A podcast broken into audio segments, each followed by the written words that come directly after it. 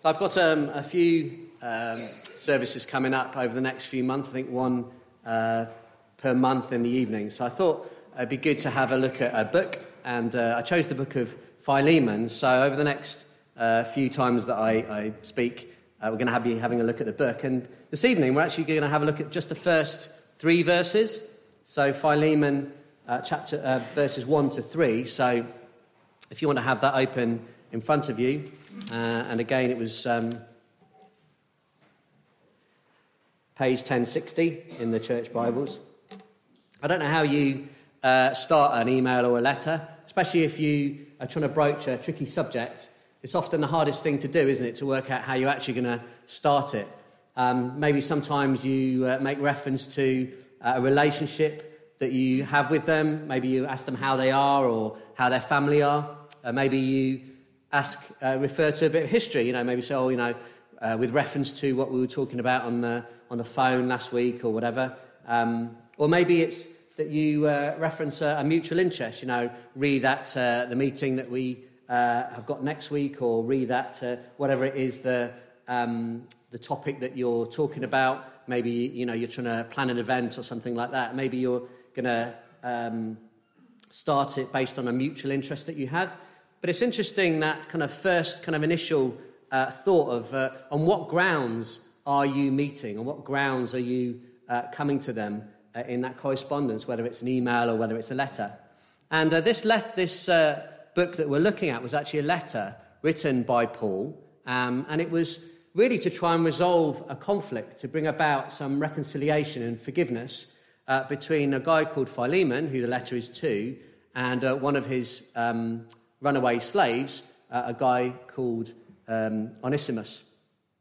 And you'll see that in those days, uh, whereas now we might say to and then the from would come at the end of the letter, so you have to kind of read all the way through till you know who it's from. Uh, in those days, they put the, the, the, to at the beginning.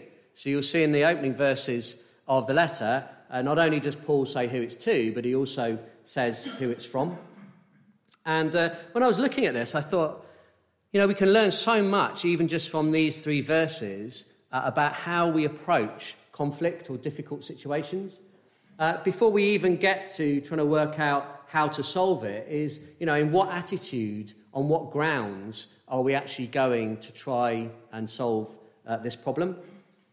So, verses 1 to 3 say, Paul, a prisoner of Christ Jesus, and Timothy, our brother, to Philemon, our beloved friend and fellow labourer, to the beloved Apphia, Archippus, our fellow soldier, and to the church in your house. Grace to you and peace from God our Father and the Lord Jesus Christ. So you can see that the letter itself is from Paul. And it's interesting because he doesn't refer to himself as Paul, an apostle of Jesus Christ, which he does in so many of his letters. You'll see here he calls himself a prisoner of Christ Jesus. And again, he doesn't say a prisoner for Christ Jesus, but of Christ Jesus. And I think the reason that he, he says that is because actually he knows that even though he is a prisoner because of uh, the gospel that he's been sharing, he's also a prisoner of Christ Jesus, that actually it's Jesus who has allowed himself, who's ordained him to get in that position. He doesn't somehow feel that his work is being scuppered and stopped by the Roman authorities who put him in prison, but he knows that actually this is all part of the plan. That not only is he a prisoner for Jesus, but also of Jesus. It is Jesus ultimately that has him in that position. And therefore, he doesn't kind of start with a, a, a sort of a pity party and sort of a woe is me, but it's actually just a, a statement of fact. Paul, who is a prisoner. And also, as you'll see uh, as we go through the letter, I think Paul is also um, highlighting the fact that he has, is in that position because of his faithfulness. That actually, when we're faithful to the truth, when we do the right thing, often there are negative consequences to that which we can't avoid. And actually, when, you, uh, when we go through the letter and he, you look at what he's asking Philemon to do, there's also some consequences of that as well. He's actually asking Philemon, Philemon to be faithful to what is right and also to bear with the consequences of that. So, this is a very personal letter. Um, it's a letter from Paul to an individual and you see that actually, right from the outset, he's not sort of saying, It's me, Paul the Apostle. I'm coming to you with all this apostolic authority. And in the following letter, as we go through, you've just got to do what I say. Actually, you get the impression that Paul, this is a more personal letter from Paul's heart, hopefully to Philemon's heart, to try and bring about a reconciliation.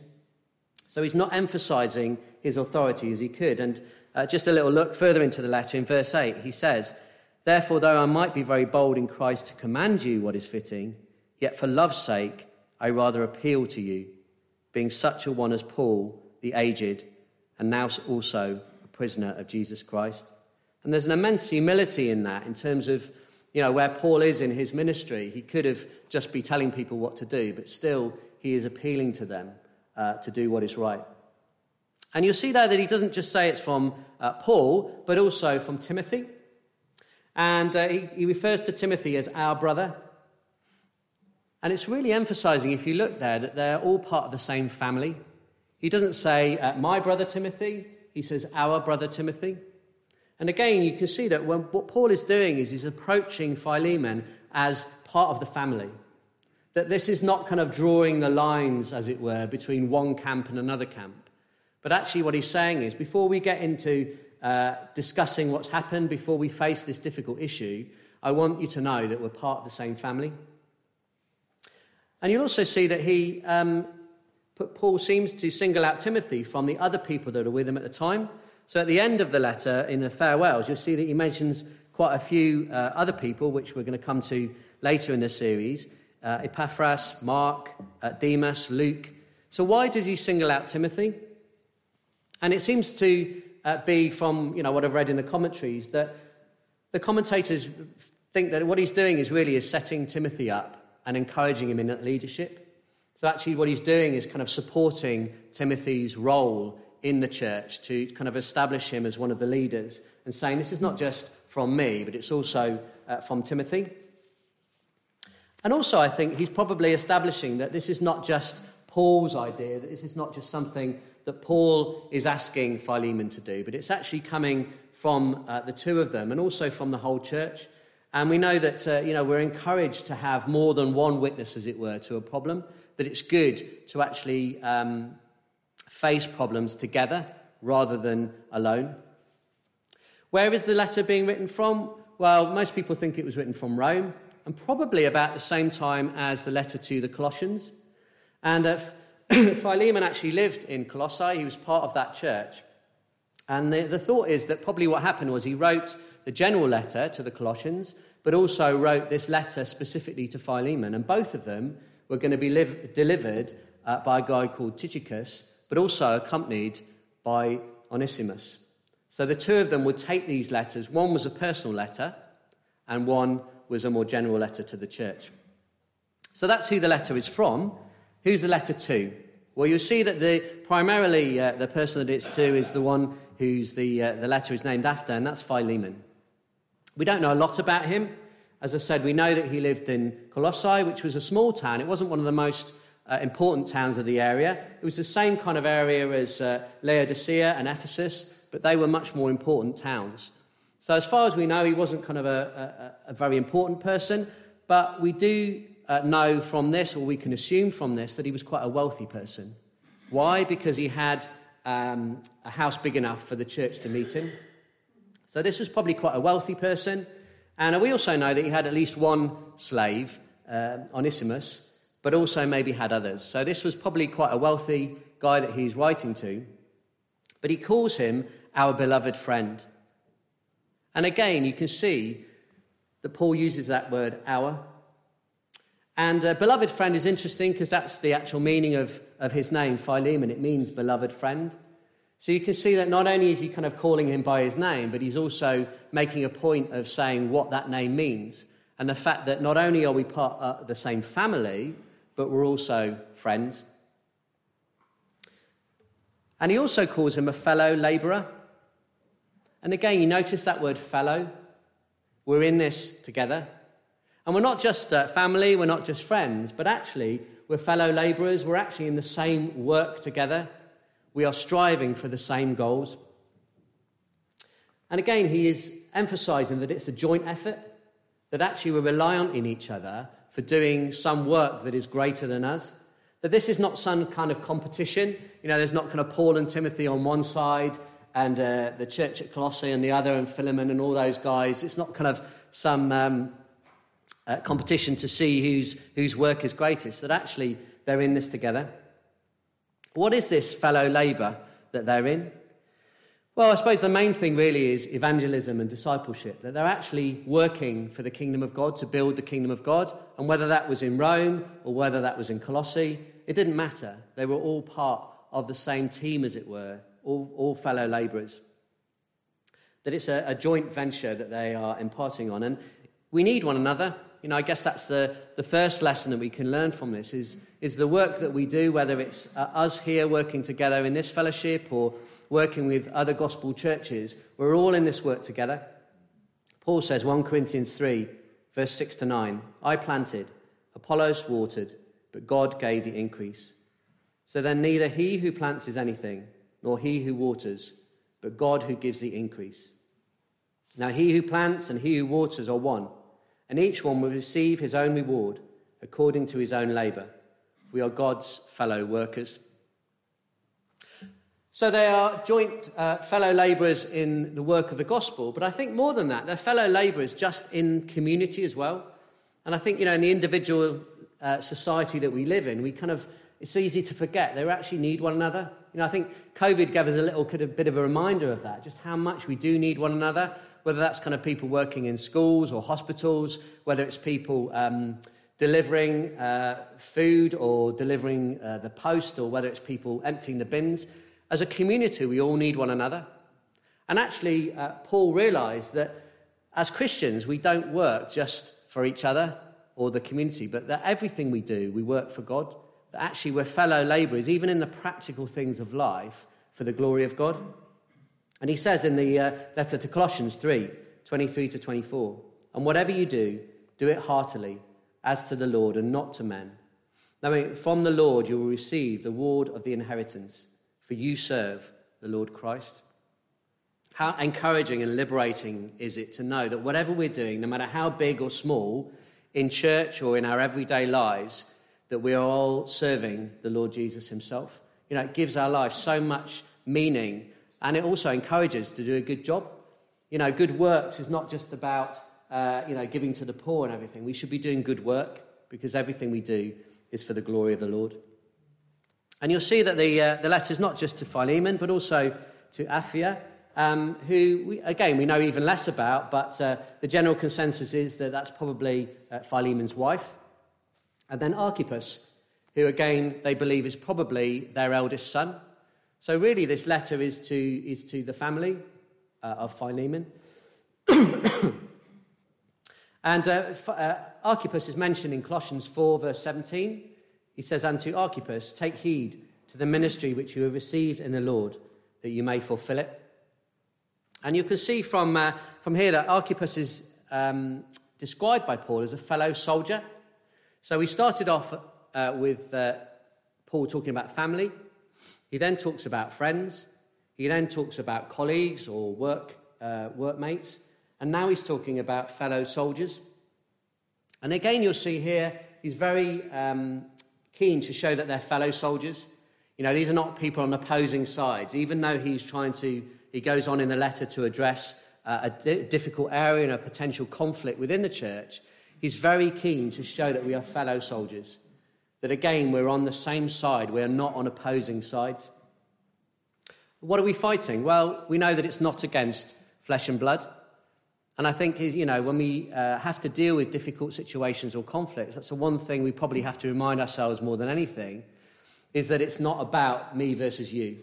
It's not about kind of my ideas versus your ideas. This is not flesh and blood that we are fighting. This is not about us trying to gain earthly influence over someone else or us trying to gain the kind of one upmanship, if you like, or trying to prove that we're right. That actually, if we, are, if we are dealing with conflict, that we have to think about it on a spiritual level. You know, what is happening here in a spiritual terms rather than just, you know, my war is against that person in front of me? Because ultimately, we're fighting for the truth against falsehood. Paul says in 2 Corinthians 10 3 to 6, Though we walk in the flesh, we do not war according to the flesh. For the weapons of our warfare are not carnal, but mighty in God for pulling down strongholds, casting down arguments, and every high thing that exalts itself against the knowledge of God, bringing every thought into captivity to the obedience of Christ, and being ready to punish all disobedience when your obedience is fulfilled. So, the main thing really is that we're in a, a joint effort here against falsehood we're in a battle to try and uh, proclaim the truth to the society we live in, but also to encourage ourselves in the truth. And we're also fighting for a godly life.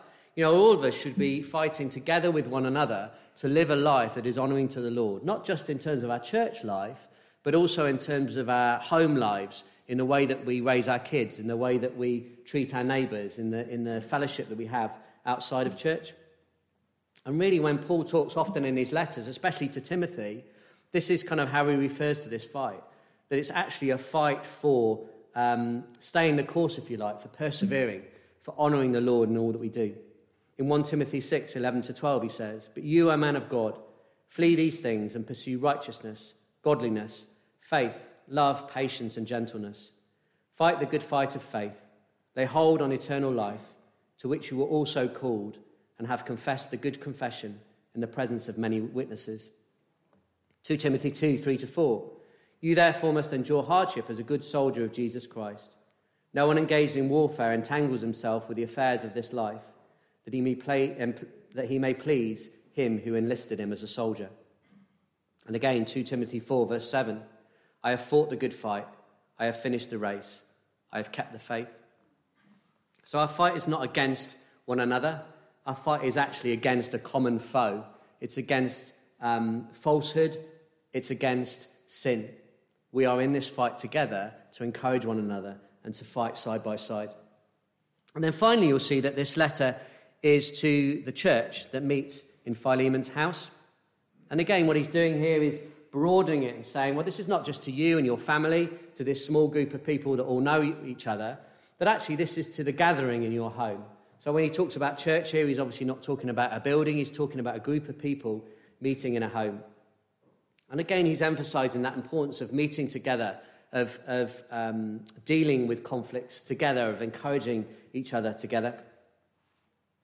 So, what's his first thought towards um, this group? You know, how is he introducing it? Well, he's not going straight in with the difficulty. He actually uh, blesses them. So you'll see in verse 3, he says, Grace to you and peace from God our Father and the Lord Jesus Christ. Not only is he coming and saying that we are family, that we are friends, we're fellow workers, fellow soldiers, but he's also saying we have the same Father. That actually this is bigger than just us.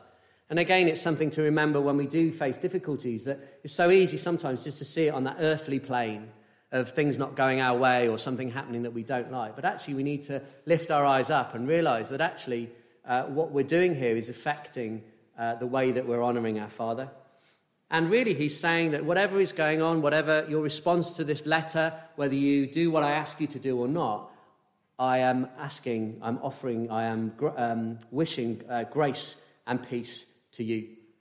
And grace is that kindness and that favor that we have from God through our relationship with Him. Because we've been reconciled to God, we um, experience that kindness and favor. And that is what uh, Paul is asking uh, the Father to do for Philemon and the church there. But also the peace, that wholeness that comes from the relationship that we have with God. So, actually, his first thought towards Philemon and the church in his household is one of blessing. He wants them to experience that relationship, that reconciliation with God, and all the kindness and the favor that comes from that, but also the peace and the wholeness that comes from that too. So you see in just these three verses that I think uh, Paul sets the scene for what he is then going to go on and confront in the rest of the letter. And really, what he's doing is, first of all, he's looking at it in terms of relationship. What he's saying is that uh, there is a social cohesion, if you like. There is a, a, something that holds us together in relationship. We're family and friends. We've got the same father. We're brothers. We are loving one another. We're living for the benefit of each other, even though we might be hundreds or thousands of miles away. And also, he says that we have a, what we might call a task cohesion. There is something that links us together because we're doing the same work. We're fellow workers, we're soldiers, we're allies. We've got the same master and commander. We're fighting for the same cause that is bigger than ourselves. So before we go into this difficult area, before we confront this potential area of conflict, let's remember that we're on the same side, that we're fighting for the same thing. So, what can we learn from this introduction uh, about how to approach conflict? Well, I've come up with kind of four things, really. I think the first one is that it's going to happen. In all areas of life, even in church, you're going to face disagreements and you're going to face conflicts. You know, here was Paul and the early church, and sometimes we can look back and sort of rosy tinted glasses at, at that time, but they faced many difficulties. They faced many areas of conflict and disagreement. And it's important that we do stand up for what is right. You know, it's not that we're all just so uh, lovey-dovey that we just, uh, you know, uh, we, we don't see any difficulties, and if we do see them, we don't confront them. It's important that we do confront them, but it's important that we confront them in the right way, and also based upon truth, that we're not just going with gossip, that we do have witnesses, that there's other people that agree that this is something that we need to tackle. And it's important that we work together on it, that it's not just kind of two people with a disagreement, but actually, you know, as the Bible says, if you can't uh, deal with that yourself, then you might need to involve the church because it will affect the church. You know, uh, personal disagreements or things that are festering and going uh, unresolved can affect the life of the church. So, firstly, we are going to face these things. Um, no matter how wonderful our church is or no matter how great our life is, we will face difficulties. And secondly, we should use any authority or position we have wisely to serve and encourage others. As I said, you know, Paul could have just said, right, well, I'm the apostle, now you just got to do what I say, and I'm ordering you to do this. But he didn't. Because what he did was he led by example. You know, the sheer fact that he was in prison meant that he was somebody that was willing to do what was necessary uh, for the gospel of Christ. He was willing to uh, suffer uh, in order to do what was right. But also, he led primarily by serving and teaching and encouraging. You know, if you look at most of his letters, he tries to get people to understand why they should live in the way that they should live. He tries to encourage them and teach them, and that's the way that he leads. And he also leads by example. You know, how many times do we see him saying, uh, Follow my example?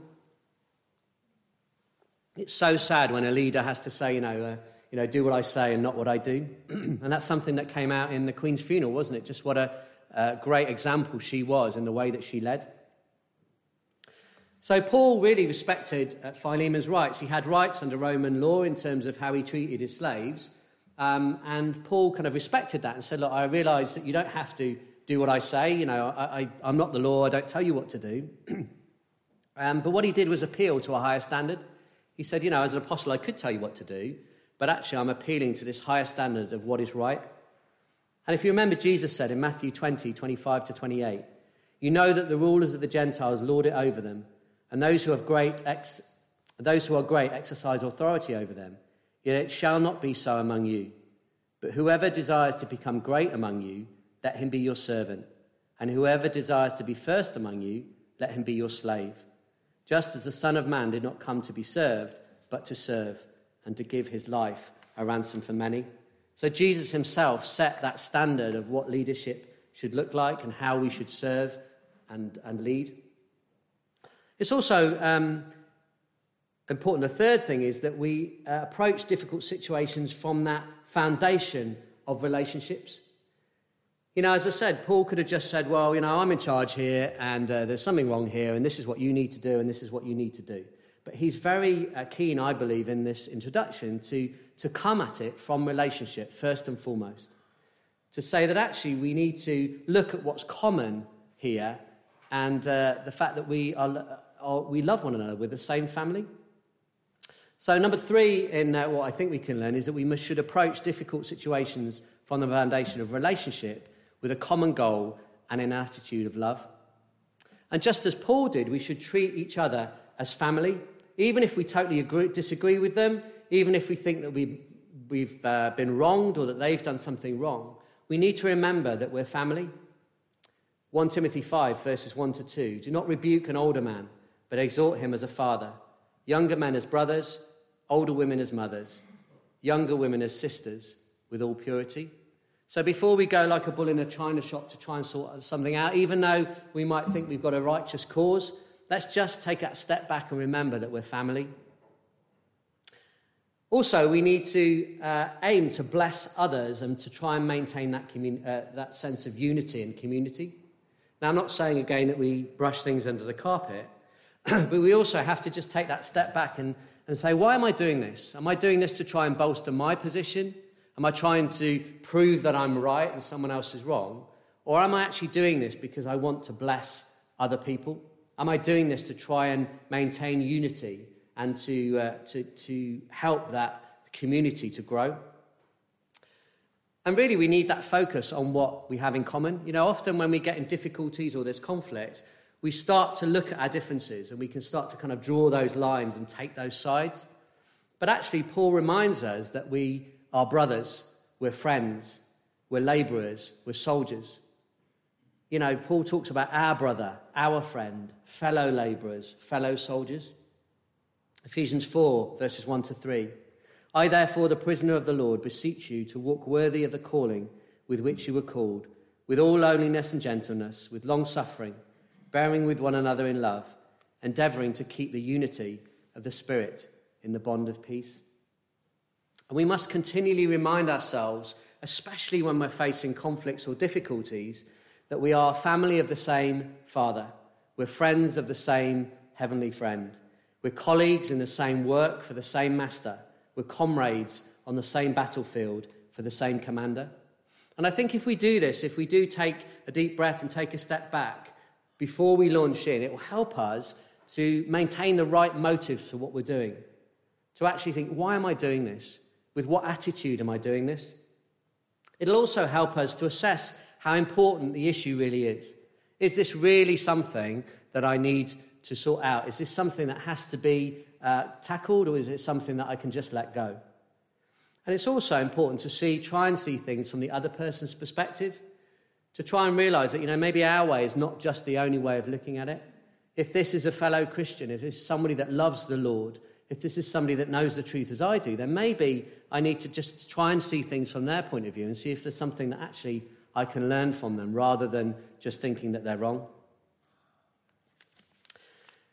And it's interesting because if you look at uh, Paul and uh, the, the, other guy, the other people in this letter, Philemon and uh, Onesimus, and the other guys there, Luke, all of those mentioned, they're very, very different. You know, these were not people that were all the same. These were people that were actually separated, very different in race, in culture, in class, uh, people very different in education levels, in social status, but they, all of them, united in Christ. And this is really what Paul is saying, is that he's saying, although we are so different, and we could easily look at our differences and we could easily come up with so many things that we disagree on, actually, we have a unity in Christ that we need to maintain. And whenever we're facing difficulties, we need to remember that and we need to, need to look at what we have in common before we start looking at what is different. Fourthly, we must aim to reconcile and to forgive. You know, in Romans 12, verse 18, Paul says, If it is possible, as much as depends on you, live peaceably with all men.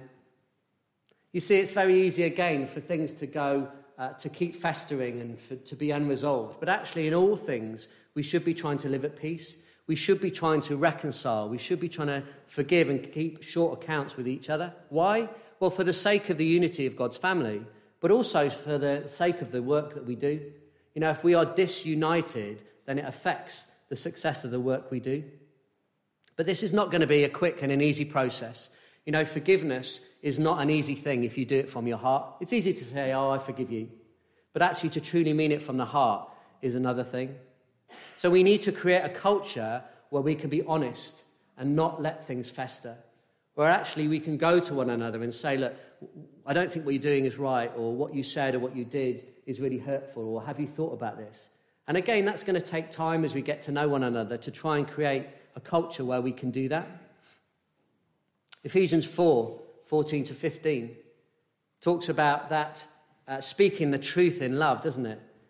And it says that, you know, if we can do that, if we can not just speak truth, but speak it in love, then we will grow up into all things in Christ. Because we have to do the right thing in the right way. You know, how often have you seen somebody, they're doing the right thing, it's, it's right what they're trying to do, but they're actually going about it in completely the wrong way? That actually they're trying to do something for the glory of God, but the way they're doing it really dishonors God. It's not done in a loving way. So if we are going to challenge, we must do it in a way that is graceful and respectful. If we do have authority, we must use it in a way that is not controlling and manipulative, that is not kind of there just to make us feel better, but actually is there for the good of all. Because if you, as we go to look through the, the rest of this letter, we'll see that actually what Paul is trying to do is to maintain that unity, is to actually get everybody to look up and think, we are a group of people that would never come together under different circumstances, but actually the one thing that we, that we have in common is Christ. And therefore, what we have to remember is that whenever we're trying to deal with difficult situations, that we have to remember that, that we are part of the same family. Not only are we part of the same family, but we're also friends, friends of one another and friends of God. And not only that, we're also co workers, we're fellow workers, not just with one another, but with God in this wonderful gospel work that He is doing. And also, we are soldiers, fellow soldiers, fighting together in God's army, not against flesh and blood, not for status and, and material gain, but for God's glory. So, hopefully, you'll see as we go through this book that actually how we lay the foundation is so important. And just in these three verses, as Paul introduces uh, himself and this letter, we can learn things that are so important for us as we face difficulties. Now, that might be difficulties we face in church, but it also could be difficulties uh, that we face in our life. So, as we do that, may God help us to just take that step back before we kind of launch in and just say, on what grounds do I come? On what grounds do I want to deal with this situation? On what grounds am I coming? Who is this person before us? And what do we share in common? That whatever we do, we might not just do the right thing, but do it in the right way to the glory of God. Amen.